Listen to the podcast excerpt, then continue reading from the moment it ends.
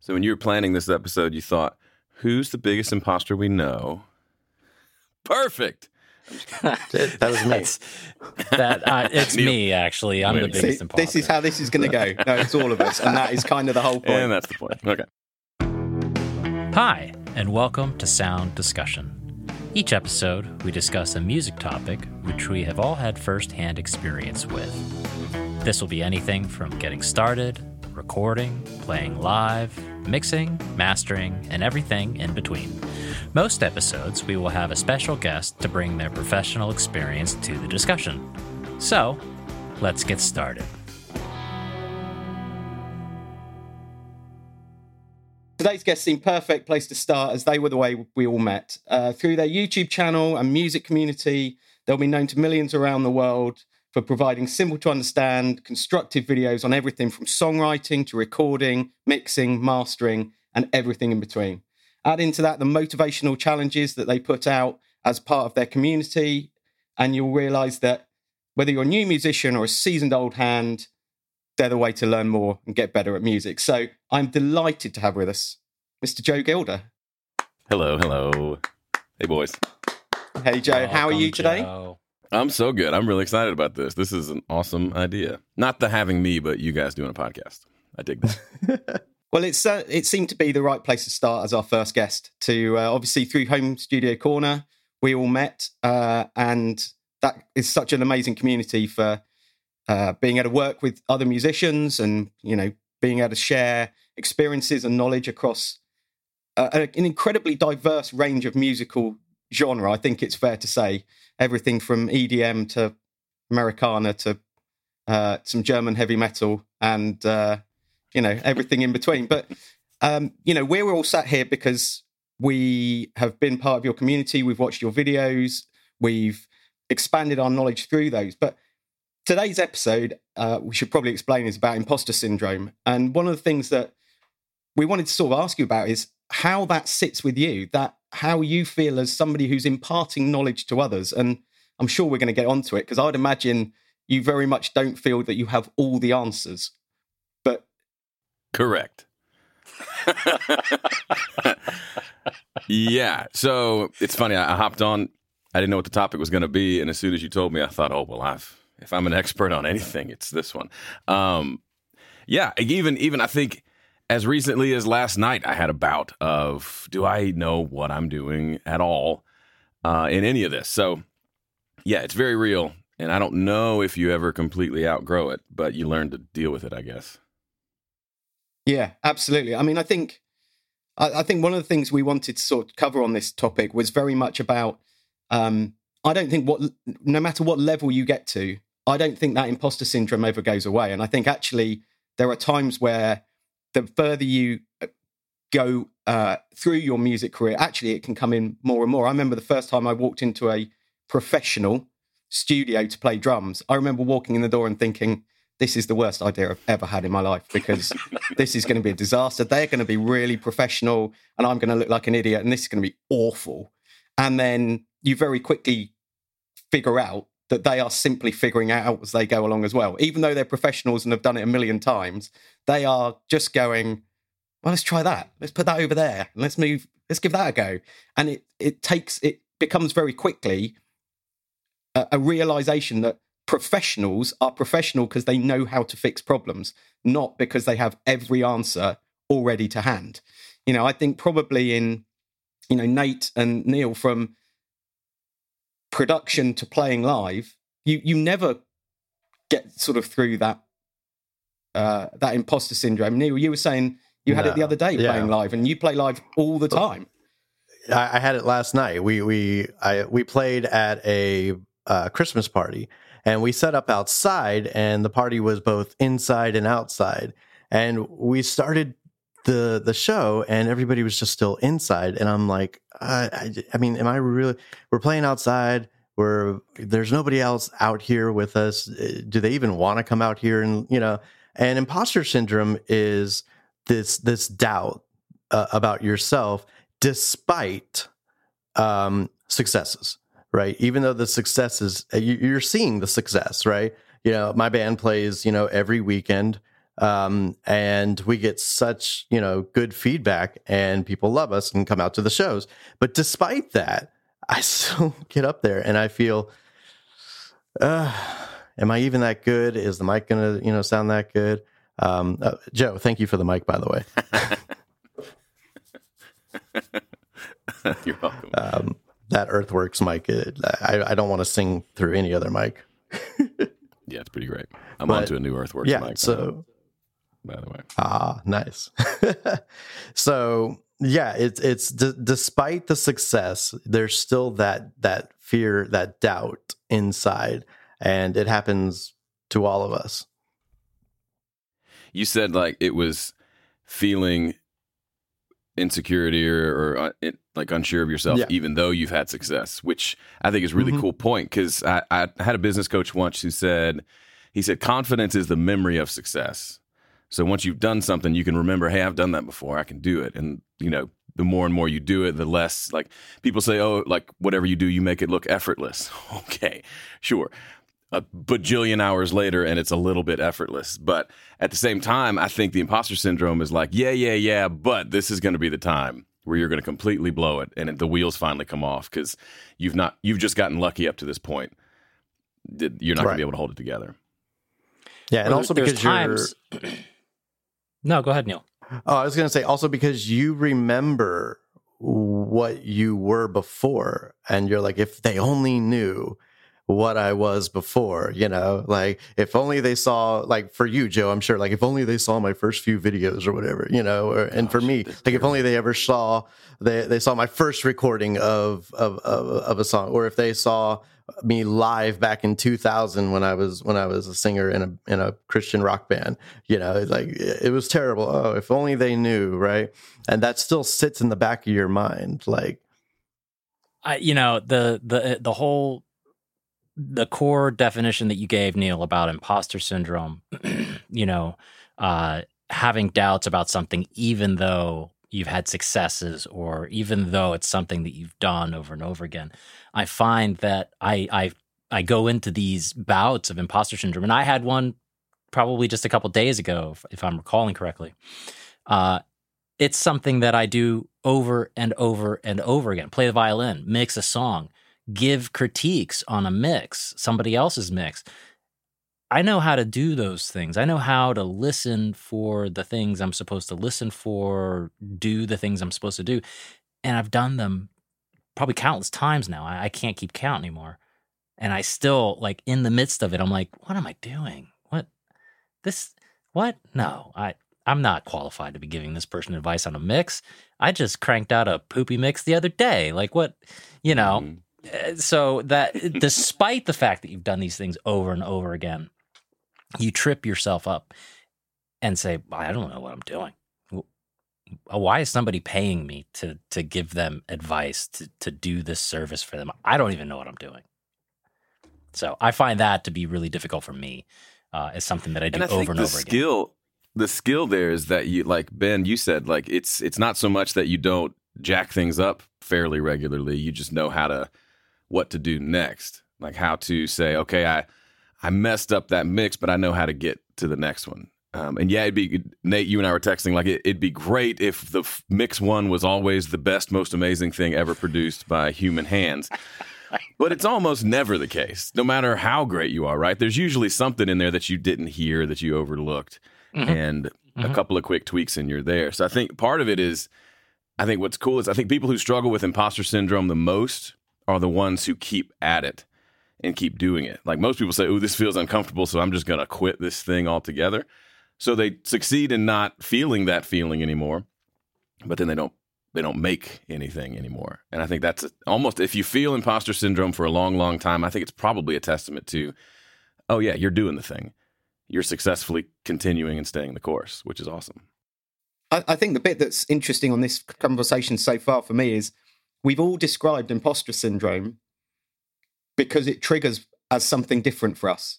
So I was listening to all of you, and my, my biggest thing is when I'm mastering, I always sit there and think, if I actually, if they actually knew that I'm just using these eight plugins and I haven't got an entire rack of gear that they're running everything through, and it's like if they knew I was using an emulation of a Neve console, just dropping it on the top, I think, well, oh, they'd never come back to me then, would they? Because he hasn't got any proper hardware and he's not running it through a console and he's not sat at Abbey Road Studios with, you know, tons of gear. I've just got, I've just got eight plugins I'm running through in a, in a DAW.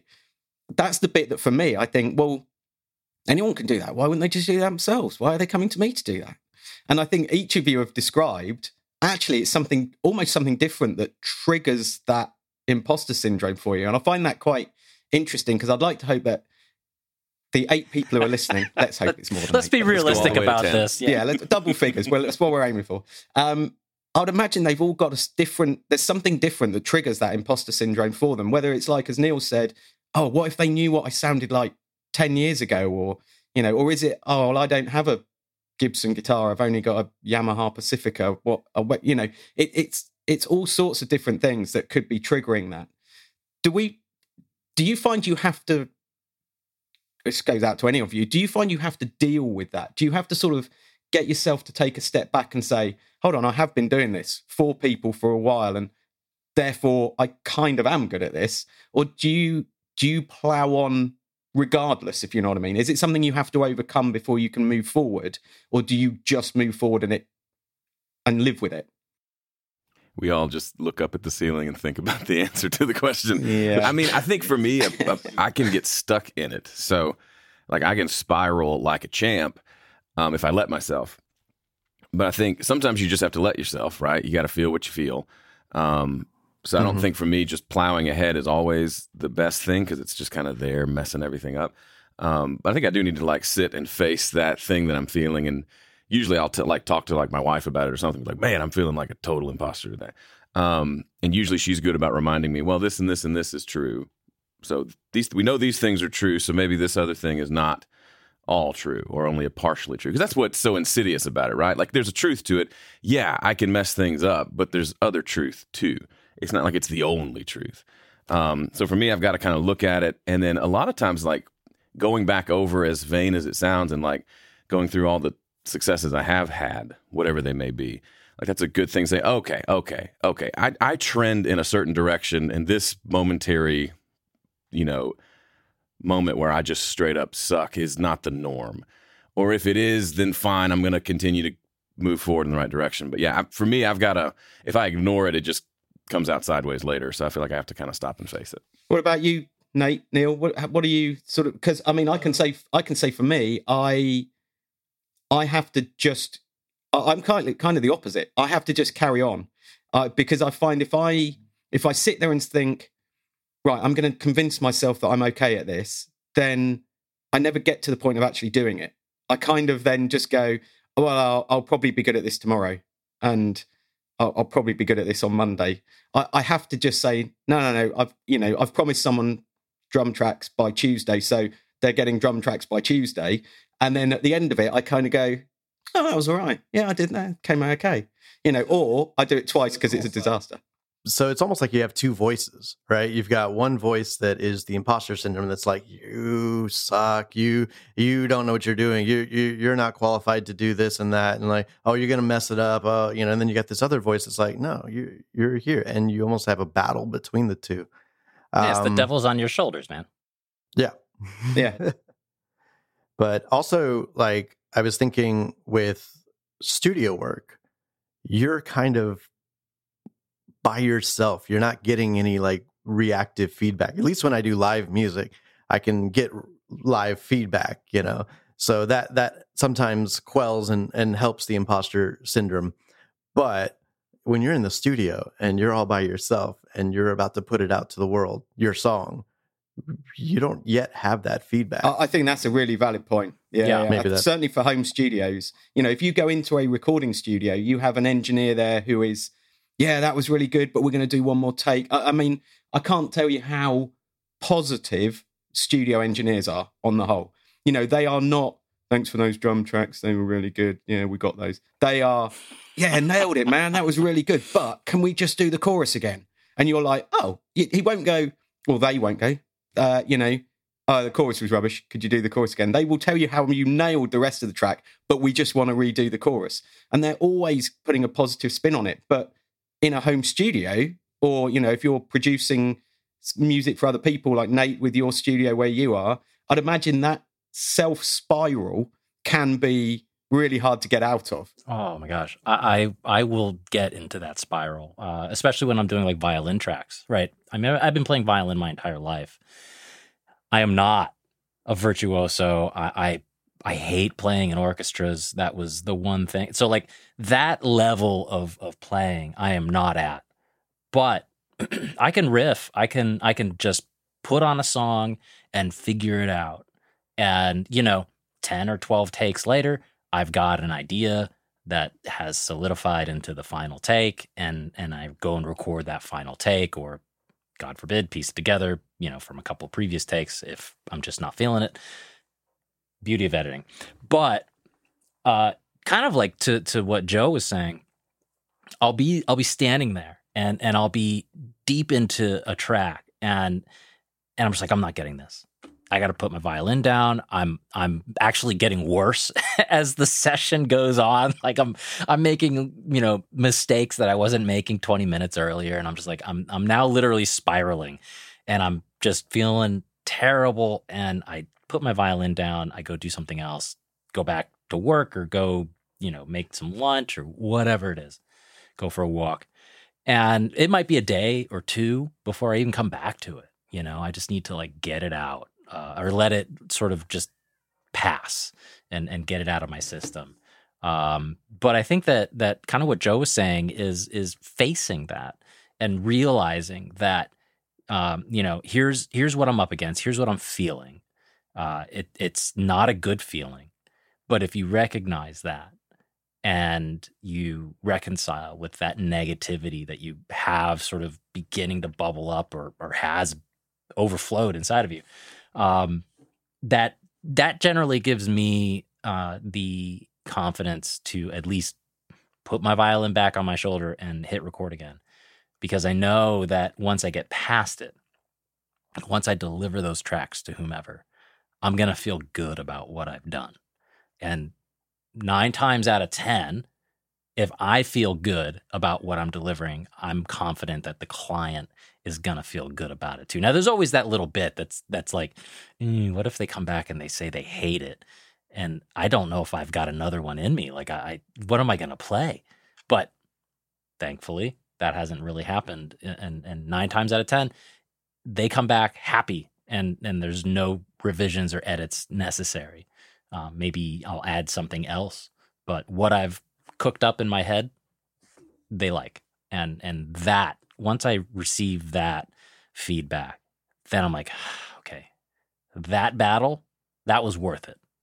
That got me further than I was yesterday, and I'm ready to take on the next project. I love that.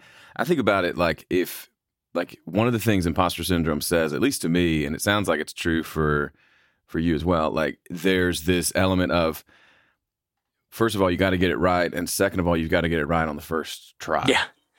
This like stupid idea that the that you have to be because you see people on the surface maybe and they whatever whether it's on stage or something else and you think oh man they just right out of the gate they nailed it on the first take or like with business which is a big source of imposter syndrome for me. Like I tried something, I thought it was a brilliant idea, and it like according to the data, it didn't work.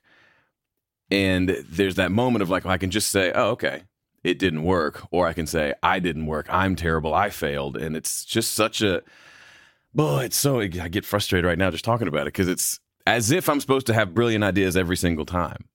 And as if that's been true for anyone we've ever like loved their creative output like eh, your favorite actor has bad movies, your favorite musician has bad albums, and that's the stuff you don't hear, right? Well, that's the stuff you hear. You don't even get to see all the bad tracks getting to that final take and all of that. So, I, not to say like great musicians aren't aren't good at like nailing it and stepping up in the clutch moment to play the solo or whatever, because there is that confidence from having done it a bunch, but to to take that further and assume that they nail it every time the first time is pretty idiotic. Well, let's let's tie that thought into kind of what Ben was saying and and sort of the world that we live in as home studio musicians. Um, you know, we don't interact with a lot of people outside of our bubble.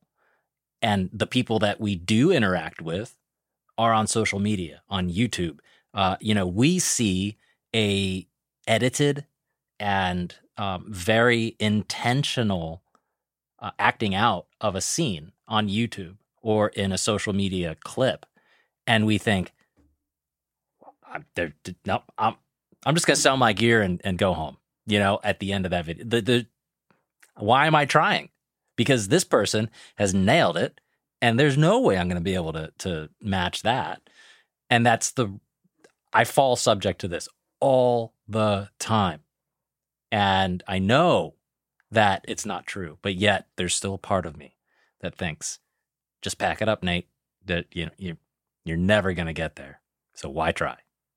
So I'm curious, Joe, what you think from the whole social media. You're the social media guy in this little uh, group here now, and so as a YouTuber, what's your take on on the whole one sided experience of social media? I think as you were talking, my thought was there will always be someone better than you.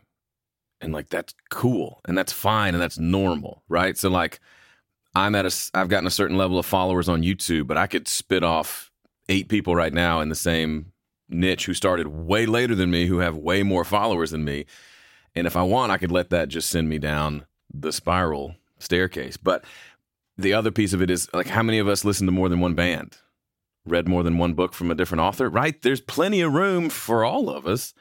Um, like I, I, I bet you there's another violinist in the world, right? it's not just Nate. So wait, I'm the I'm not the I only know. one. I know. I didn't want we were we didn't want to tell you, but Jeez. like yeah, you've just ruined his afternoon. Um, uh... But yeah, like it's there's of course there will be people just because someone's better than me doesn't mean I'm not also good or that I don't also have a role to play in this thing. And like my role may be this and someone else's role may be this, but the people that I the people whose lives I affect their lives are just as affected whether someone else is affecting other people's lives or I imagine y'all watch other YouTubers than just me.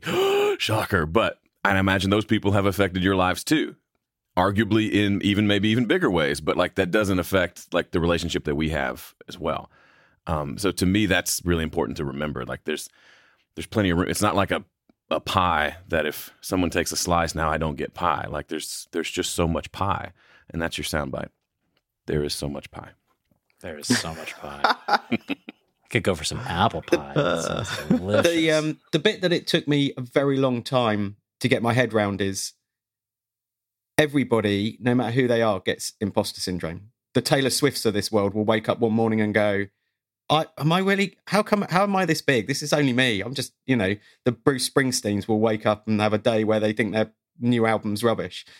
And uh, it took me a long, long time to realize that it doesn't matter how successful you are. And arguably, as I think somebody touched on at the beginning, the more successful you get, the more you start to have those moments of how why am I here? What you know, stood on Glastonbury stage if you're Ed Sheeran thinking, how on earth did I get here? I just played bars in you know, the, the east of England, and now I'm still at Glastonbury. So I think that's that's something that is always healthy to keep in mind. That when you're feeling like that, it's like, yeah, that is that is normal. It is normal to get to these points of I don't think I'm good enough, but that's okay because I am mm-hmm. good. I am I am good enough. Mm-hmm. It comes back to the old I'm never trying to be the best there is, but I am mm-hmm. good enough at what I'm doing. So I have a thought. Who has, oh, go ahead, Joe. Uh, I've got a friend who has produced, like he he produces for like my favorite. So my favorite artist growing up, this Christian artist named Steven Curtis Chapman, and there was this one album that I just loved. It was real like swampy and acoustic and awesome, and really influenced me as a musician and honestly influenced me in my career because I read some book that said he studied music business in college, and I was like, "What are those words? That sounds interesting." So it kind of led me down the path of doing what I do now. Anyway, a friend of mine turns out he plays bass for Steven and produces the last several of his albums. So big, big like major label artist in in like the Christian world. Um, but he tells me like he'll have he'll have albums where it's time to send it off to the label or to the mix engineer, and he'll stall for like a week because he's like, "This is the this is going to be the one that proves that I don't know what I'm doing." And I'm thinking, well, if that happens to you, what hope do the rest of us have? But um, but it's very real, right? Like you said, like it, it's it's it shouldn't surprise us, but it does. I think we have this this weird idea that everybody's everybody out there is crushing it but us. But I think everybody out there is just kind of piecing it together just like the rest of us. That is very true. Yeah, it does. So the the one thought that that I had was um, so this this feedback that we're sort of receiving from our own internal loop of you're pushing up against something it's uncomfortable you're not sure if you should keep pushing. When do you actually say hey maybe this isn't where i need to be focusing my efforts you know? I'm not maybe i'm not a musician maybe i'm a better producer right maybe i need to refocus i'm never going to write a hit song but maybe i'm good at helping other people write hit songs or maybe i'm not a x i'm a better y at what point do you keep pushing against something and realizing, well, maybe this isn't what I'm supposed to be doing and I need to refocus my efforts and turn a different direction? When does when does someone stop and, and ask that question? I don't believe that anybody should necessarily stop because when it comes to art, um, you're always going to have your audience for your art, right? And so, and you can always get better at what you want to get better at. Right. So I feel that nobody should not but I mean, yeah, nobody should really give in to that voice. Like if that's what you want to do, you know, it's going to take some work probably to get to where you want it to be. Um, and you're always going to have to work at it. Like I, I always, I always find it arrogant when musicians, you know, they don't practice their instrument they don't they don't continue to improve they think they're at that you know amazing level why would you think that like why wouldn't you want to get better you know because i like i i'm i feel like i'm a pretty good guitarist but i could totally be better i could totally learn new stuff i feel like i'm a good vocalist but i can always always try you know to find new techniques uh, learn how to get into mixed voice but you know there's always something to learn and like if if that's your passion, if that's what you want to do, then do it. Uh, when it comes to art, you know, because there's always going to be a, an audience. Your specific. Not everybody's going to love what you do, right? Um, I do grunge music live, right? grunge and alternative rock, and yeah, acoustic. And so, like, there's always going to be those people that are like, play some Skynyrd, you know, or um, can you play something from the 60s or 70s? And I'm like, uh, I can, but uh, that's not what we do. You know, that's not what I'm really good at. Right. This is what I want to do. And, and, we had a lot of pushback in the beginning, but we've grown an audience because we stuck to that. Right. Mm-hmm. So that's my two cents yeah. on that. it's funny. Like, I totally agree with Neil. And then I also completely see it from the other side of, I think there's two levels because I think on an artistic level, don't try to be someone you're not, right? If Neil suddenly mm-hmm. starts doing Sinatra tunes, like I, I, don't know, it's probably not the best option, but maybe, um, maybe in the next phase of life. But, but also within that thing that you're doing, I'll use you as an example because you said it. Like if, if like you have a trusted friend who's like, hey man, your guitar parts are pretty sloppy. Like you're you're not playing in time with the rhythm section, or you keep speeding up on this part and it doesn't sound as good as when you slow down tempo wise. Like feedback like that helps you be mm-hmm. better at your craft. And so there's like two elements of you can say, well, don't listen to him because this is my art and I'm doing it my way. And that's valid for sure. But also, like, I think about people that I've coached, like in like VIP, for example, who, um, hold on, my gigantic 13 year old wants to walk by. There he goes. You can't even see his head. He's taller than me, y'all. 13 years old. It's ridiculous. Um, sorry. Um, but people that I've coached who, you know, they'll they'll be so dead set on like always singing on their projects and I'll give them an idea of like, hey, maybe have somebody else sing. Just they're like, I'm a terrible singer. It's not like they're passionate about it. They just think they have to do it. But then they collaborate with somebody else, and suddenly their music has gone from here to here because they've stopped doing the thing they're kind of terrible at. So I think there's a level of like someone told me once, you shouldn't sing your songs. You're not a good singer. And am I the best singer in the world? No, but I'm going to sing my songs because there's too many reasons why I want to. I love it. I enjoy it. Um, I don't think it's terrible. So there's that element of it. So I'm not going to listen to some random YouTuber commenter, which by the way, I've had some doozies lately. Um, one guy told me I should just give up. Wow. And I was like, oh, you know what? Now that Damn. you mention it, now that you mention it, I'm going to take your advice, random. So, sorry, this is a random story, and I shouldn't tell it. But somebody posted. It was on a video about I don't forget what it was about, but they were like the microphone you're using. It was that PreSonus that I've had that little cheap PreSonus. The microphone you're using sounds terrible. You should stop giving that advice. It's awful. And I'm thinking, first of all, it doesn't sound terrible it's not the best mic in the world, but it's actually surprisingly good for 129 bucks or whatever. Yeah. Um, so of course mm-hmm. I click on his profile because I can't help myself. And he has most of the time they don't have anything on their channel, but he had a video he had just uploaded. Remember that song "Hey There Delilah"? That little acoustic. Mm-hmm. Yeah, that was like I sometimes do that song. Yeah, it was really popular for a minute. Um, he's got a cover of that. So the guitar comes in, it doesn't sound that great, and then he starts singing, and he's a full fifth below the note he's supposed to be on. So it's like mm. supposed to be like, "Hey there, Delilah," and he's like, "Hey there, Delilah." So it's this like you you're completely tone deaf. It appears, but I was getting you know, but you wanted me to take your advice on what does and doesn't sound good. So part of it is, yeah, don't listen to people who don't you don't have any relationship with, but then also have a community where you can share something you worked on, and they say, "Dude, that's that's terrible." Um, I know you, and I know you've got a lot better in you than that. I did a song last month for that challenge and I did. I went through several iterations, and one I thought was cool, and then as soon as I played it for like Pam, my wife, she's like, "Oh no."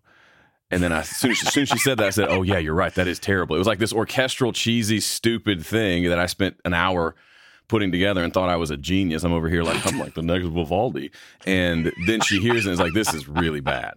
Um, and so it's not like, "Oh, you hate my art, woman." It was, you know what? She's right. I got so locked into this thing and like fixated on this one thing that I thought was kind of cool. Take a step back, turns out it wasn't. So I I do think, especially because we're if we're if you're a home studio type person, you're the only one making it, you're the only one making all the decisions. Mm-hmm. You're not going to be trustworthy for every one of those decisions. So it's good to have, hopefully sooner than later, some feedback of, hey, is this dumb, Nate? And Nate writes back, yeah, it's dumb. So now I don't spend the next hour orchestrating a four part stupid like string quartet thing for a song that will never see the light of day. Especially to Nate, like, "Hey, vi- violinist, look what I did on my keyboard. Do do do. Isn't it beautiful?" Right? It just it'd be nice to save some of that time by having some of that feedback sooner than later. I had a I had a, a, a session a couple of years ago um, from somebody who I think was in the home studio community. I don't know if they're a member anymore. I haven't seen him in a while, and he had written something uh, on violin but he wrote it on his keyboard with a uh, Spitfire or something. I'm not sure.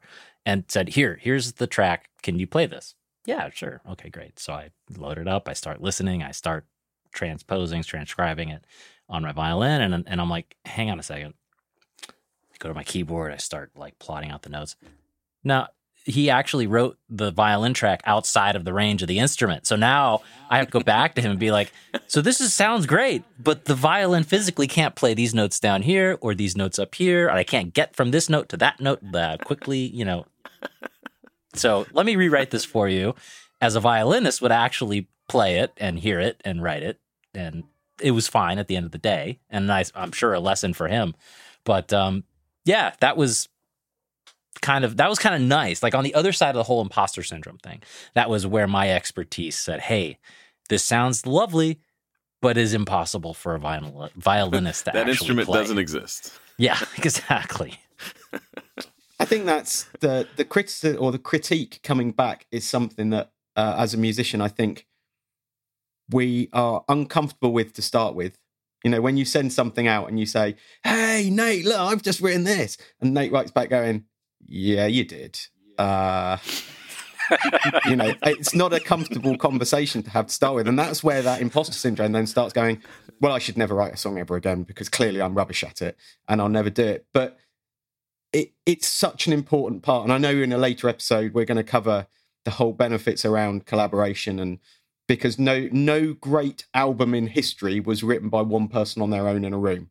I'm going to go out there on a limb and say that somebody will point out an album that was written by one person in a room on their own, but they're not. They're written by a group of people, or at least a person who can then send it to someone else and say, "I've written these," and they go, you know, Nate's Nate and I've worked together a number of times, and I'll send him something, and he'll say, "Yeah, but what if it did this?" And you're like, "Oh, yeah," uh-huh. and that's if you can get comfortable with that sort of feedback coming back the other way without it kicking into your imposter syndrome of I should never write another song ever again, I'm terrible. Actually, it opens a door to being so much better. I mean, that's no matter what you're doing, mixing or recording or singing or but even playing live, you know. I remember many years ago now when we were in a band playing live and somebody said, make your songs closer together. We used to be, we were a wedding band. We played at wedding. We were, if you were paying, we were playing. And uh, they said, don't have such a long gap between your songs.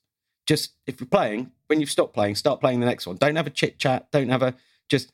And it was that we could have gone, oh, no, I never want to play again because we're clearly rubbish because somebody.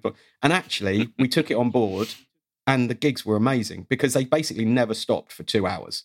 And the, everyone was dancing on the dance floor and it never dropped off and there was no, you know, waiting between songs. So we made sure we were lined up song to song to song to song to song so we knew what we were doing. But yeah, that imposter syndrome, I think I never had it playing live because it was all over. You were you kind of had no choice. You're booked. You turn up. You play. Uh, it was the end of the gig. People clapped. We all went home. I find it much mm. more mm. when you're remote from people and they've sent you things to work on or sent you stuff, and then you're just sat here in a semi-dark room going, um, I don't know what I'm doing. And you've made a great point that like like for a way to combat um, imposter syndrome is to work with other musicians, in my opinion. Like you guys feedbacking off each other, you know, showcasing your strengths and in the same song, or if, whether it's live music or you're in the studio, if you're working with other people, like you're getting that feedback from each other. And that is, in my opinion, one way to combat imposter syndrome. If you're all by yourself in front of a camera doing videos for you know home studio corner, I'm sure a little voice in your head will start uh, creeping in. Or if you're you know mastering all by yourself in in that room, or you know mixing, you know all by yourself, it it, it that that little imposter voice will will creep in. My my biggest thing on when I'm mastering on imposter syndrome is it sounds amazing in here, but I'm going to send this to someone and tell them it sounds amazing everywhere. I I assume it does. Now, I putting my imposter syndrome to the side, I know it does because I've listened to so much music in here that I know what music sounds like in here. Um, my room is reasonably well treated, and I've got ways of take turn it down. People get your room out of the equation, turn it down. Um, but there's lots you can do to help with that. And I know what music sounds like in here. I listen to so much music in here that's released, not that's coming from clients. So I know what it should sound like. But there's always that bit of, I'm going to send this to them and say, yeah, you can upload this to Spotify and it will sound great everywhere. But I mean, does it? I, I, I think it does. So that's the bit that always gets me. It's it's not the technical. I don't know what I'm doing. It's I'm telling someone this is good enough for them to share with the world, I only have I have doubts that that's true, even though I've done it hundreds of times, thousands of times probably by now. Yeah, because when you're mastering, you're that's final. Mm-hmm. Yeah, that yeah. is the mm-hmm. the final yeah, right before it goes out to the world. Um, not to put any more pressure on you, but thanks, thanks, man. Yeah, feeling that. welcome the the idea of the the wedding band and and cutting the time uh, and plowing through it, uh, as opposed to the home studio musician who is insular and and has room to breathe, or better yet, time to think. I, I like the juxtaposition of those two ideas because you're so busy in that two hour window. It's bam, get started and you don't stop. You don't have time to think. You don't even have time to go to the bathroom. When you're a home studio musician, you have unlimited time to think. Mm-hmm. And you can sit yeah. there and solo your acoustic guitar for the next hundred years. And it's never going to sound any better, you know? And so you have all that time to think. And then that's when you start to think, oh, I'm not that good, you know? But maybe, maybe the other side of it is just keep going. Don't stop. Just keep hitting record. Just go to the next song. Don't stop. Don't stop.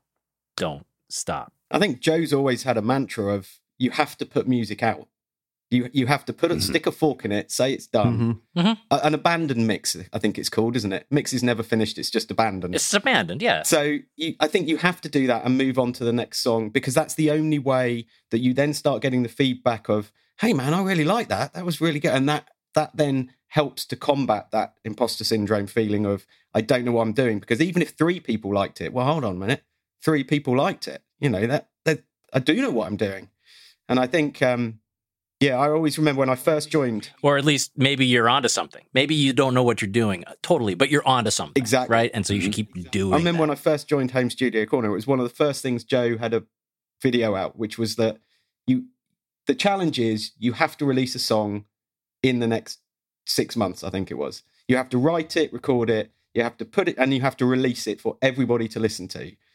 And I sat there and thought, nah, that that's I mean, that's not gonna happen. Because first off, who's gonna want to listen to that? And second off, I don't know what I'm doing.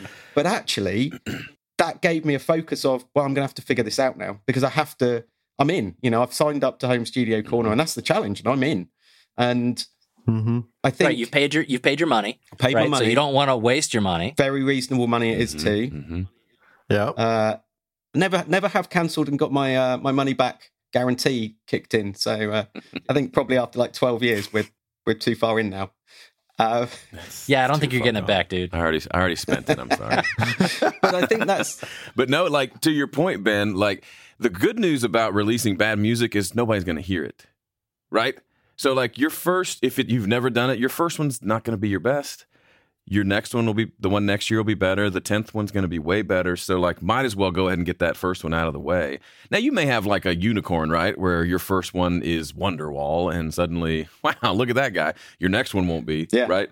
Um so like that Mhm. that if you're like I remember when I was in high school, I was in a band and I had written like three songs total ever at that point. And the the guy who sang in the band, they were all songs that he had written and he kept forgetting his lyrics. And I would think, you amateur, how can you forget these precious things that you've written? Well, I'd only had three songs I'd ever written before, so it was pretty easy to remember mine. And then, you know, fast forward 20 years, I'm playing at Bluebird Cafe and I forget a lyric and I'm like, I've become that guy because I'm trying to remember hundreds of songs that I've written and which lyric comes here. I can't remember. So like there's a there's a level of you're going to get way better just through repetition and finishing, but not if you take the next 3 years to finish that one song. Like you're to it's not to be nearly as good as if you'd done, you know, 30 songs in that time period, but I'm totally preaching to the choir here. Anybody that criticizes mu- live musicians for having a tablet there with the words, okay, you know, you you know, go do it yourself and try because I forget the word. I could sing a song for years over and over again, and I'm sitting, I'm standing there with my guitar singing, and I will be like, "What is the first word of that next verse?" You- so I just want always to first. No shame in that. No shame. I've seen really big bands at Wembley, and you can if you get the right Some angle, you can that. see they have an auto cue of the words on a massive screen down by the moni- Yeah. stage monitors. Not because they use it all the time, but it's it's probably just that. What's the first line? I've forgotten the first. Once they're into the first line, the Mhm. rest comes all right. But it's like, how do we? Yeah, because when you when you're playing live, there's so much. Because you know it happens. They're like, I've been walking down the road trying to loosen my, uh, what's the word? You know, like, you know, even Yeah. that line that everyone knows, they're going to forget in the moment. Yeah. It's, right. it's normal. Mhm. And that then brings in the doubt of, I don't know what I'm doing. I shouldn't be doing this. And we get back to the whole position of it can sometimes just take that one little thing going wrong. And that things going wrong is music, right? We've all got to the point where we know things going wrong is that's called music.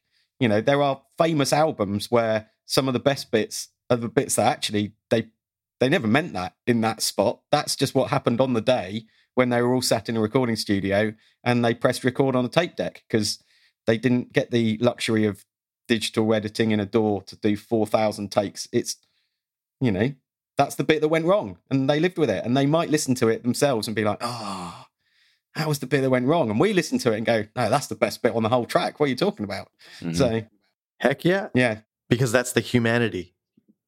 Can't take the don't take the humanity out of out of music. Like the little imperfections, that that's human, right? And like nowadays, I feel like music is so pro tools and digital and so perfect and over edited. Why do we need an editor, right? It sh- it should be like there, there's no reason for an editor. You've got the producer, you've got the recording engineer. They should just record it uh, right at the source, get it right at the source, and um, go from there. Where'd you hear that from? That would be a great tagline for somebody know. to use. Be a That great somebody t-shirt. should Yeah. like, yeah. Get it right at the source. It's done. Gear I mean, rats, on, on the other side of that, Neil, I mean, yeah, I, I get what you're saying, and certainly the the quantiz- quantization of music and and just like the rigid editing does take the life out of music. But I think the other side of that is, you know, tape and razor blades is not the most efficient way to edit your song. so I, you know, I I get it, and and getting it right at the source is a good way to you know keep in mind as you're making your music but also let's be realistic a lot of times you don't get it right at the source and either you got to figure out how to fix it post or go back and redo it you know Mhm. and and learn from that experience and and then take that Oh, you absolutely. We got one. we got amazing tools now that can you know edit faster than tape and razor blades, and and I don't ever think that we should go back to that um, unless you're Foo Fighters. I mean, Um, there's, there's some people that still hang on to that yeah absolutely but but just because you can doesn't mean you should like there there's like the, the ability to do one click and that's the same as you know a you know razor blade edit doesn't mean you should you know line up every single thing to the grid right right let let the music breathe let let the humanity through right I heard a story I'm of saying. when Pro Tools was starting to get big in Nashville. Somebody got was like, you know what, I'm going to edit this vocal, and it was like a major, I I don't know what it was, major label country release.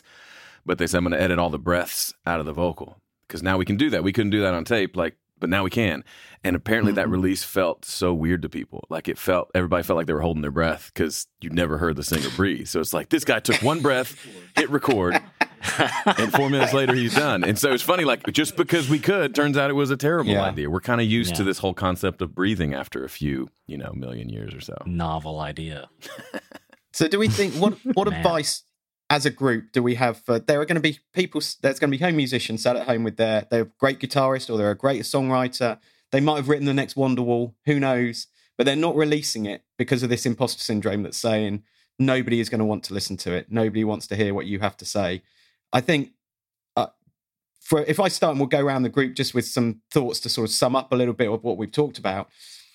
I think for me, you won't know whether somebody likes your song, track, music, production, mix, unless you send it out and tell and ask people.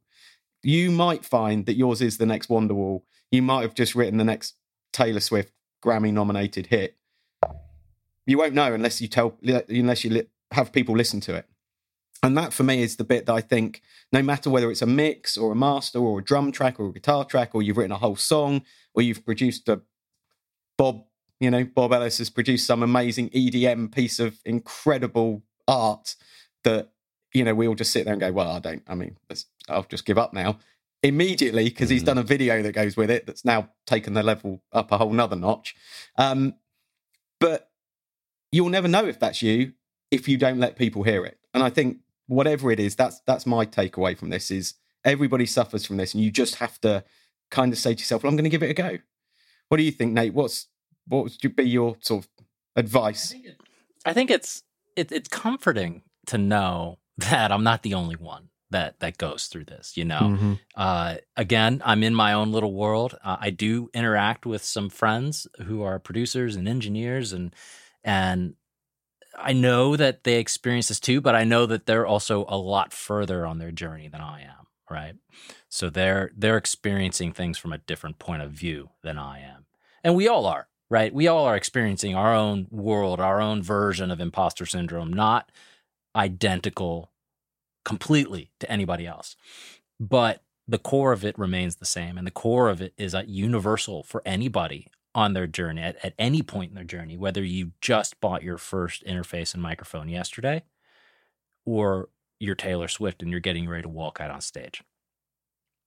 And I think that that is what's comforting to me, uh, knowing that, okay, if Taylor Swift can walk out on stage in front of however many tens of thousands of people and not, you know, buckle at the knees, then I can record my my violin track and I can get through this and I can make it to dinner, right? Like that. Mm-hmm. I can do this. I got this. And and that is the the one thing that I need to keep in mind, that perspective of, you know, other people have been through this before and they've made it through it. And so can I. And I can keep going and I may not feel like the most intelligent, most, you know, virtuoso of a instrumentalist at this moment. But tomorrow I'm going to feel a lot better about everything. And I just need to get there. And then let's keep going.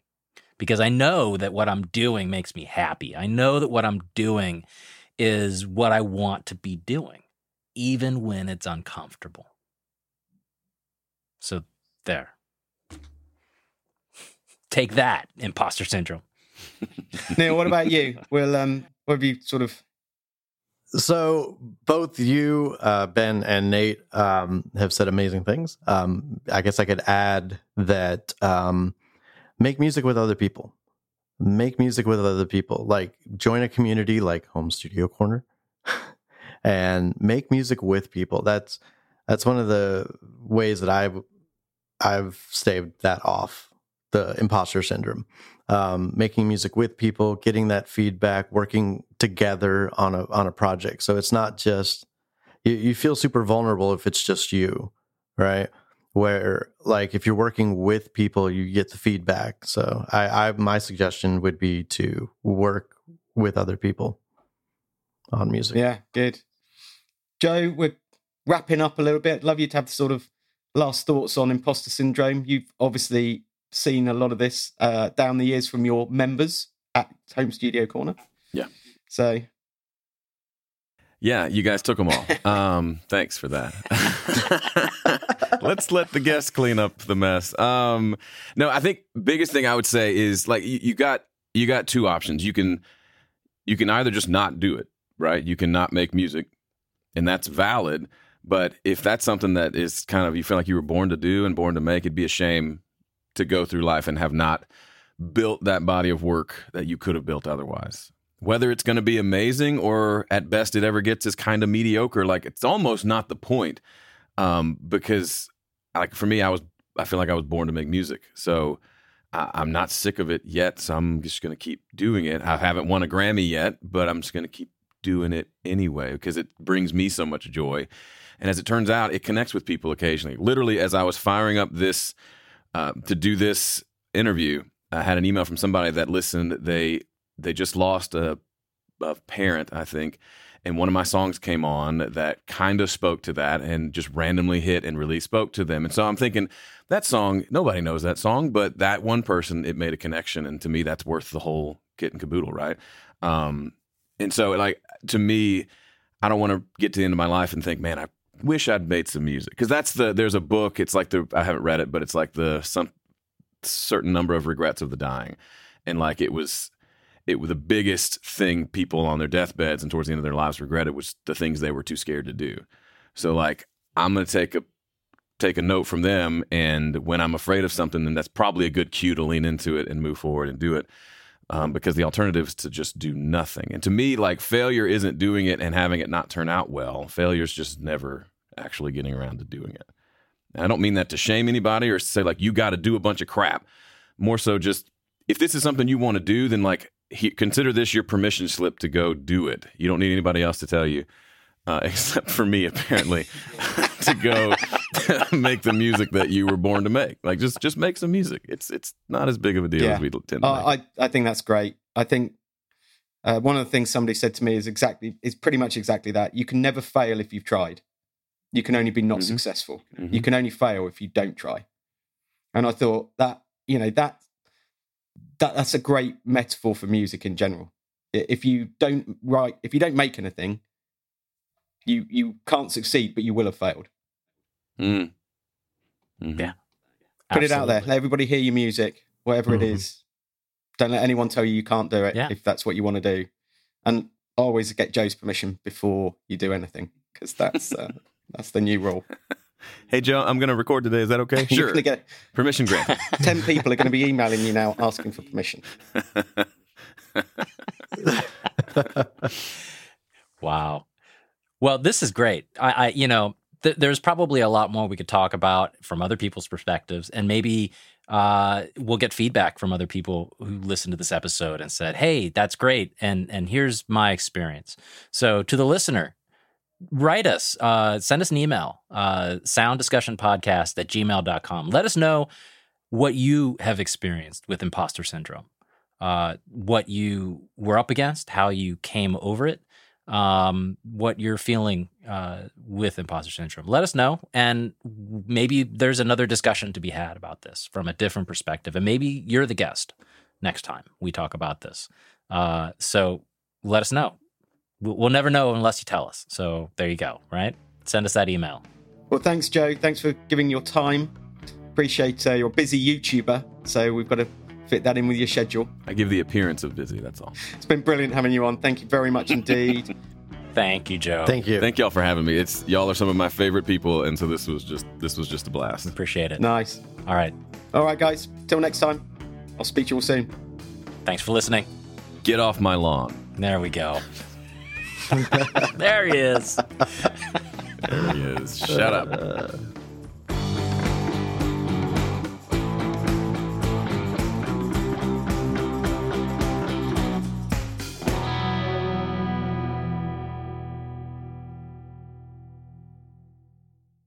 Thank you for listening to Sound Discussion. Your hosts are Ben Holmes, Neil Merchant, and me, Nate Kelms. Our theme song is composed and recorded by Jojo Timmerman. You can find us on the internet at sounddiscussionpodcast.com or you can drop us a line at sounddiscussionpodcast at gmail.com. Additional show notes for this episode can be found on our website or in the description area of your podcast player. A big thank you to our guest for taking the time to chat with us today, and to you, the listener, for taking time out of your busy schedule to be part of our discussion. We look forward to having you join us again next month on another episode of Sound Discussion. Someone takes a slice. Now I don't get pie. Like there's there's just so much pie, and that's your soundbite. There is so much pie.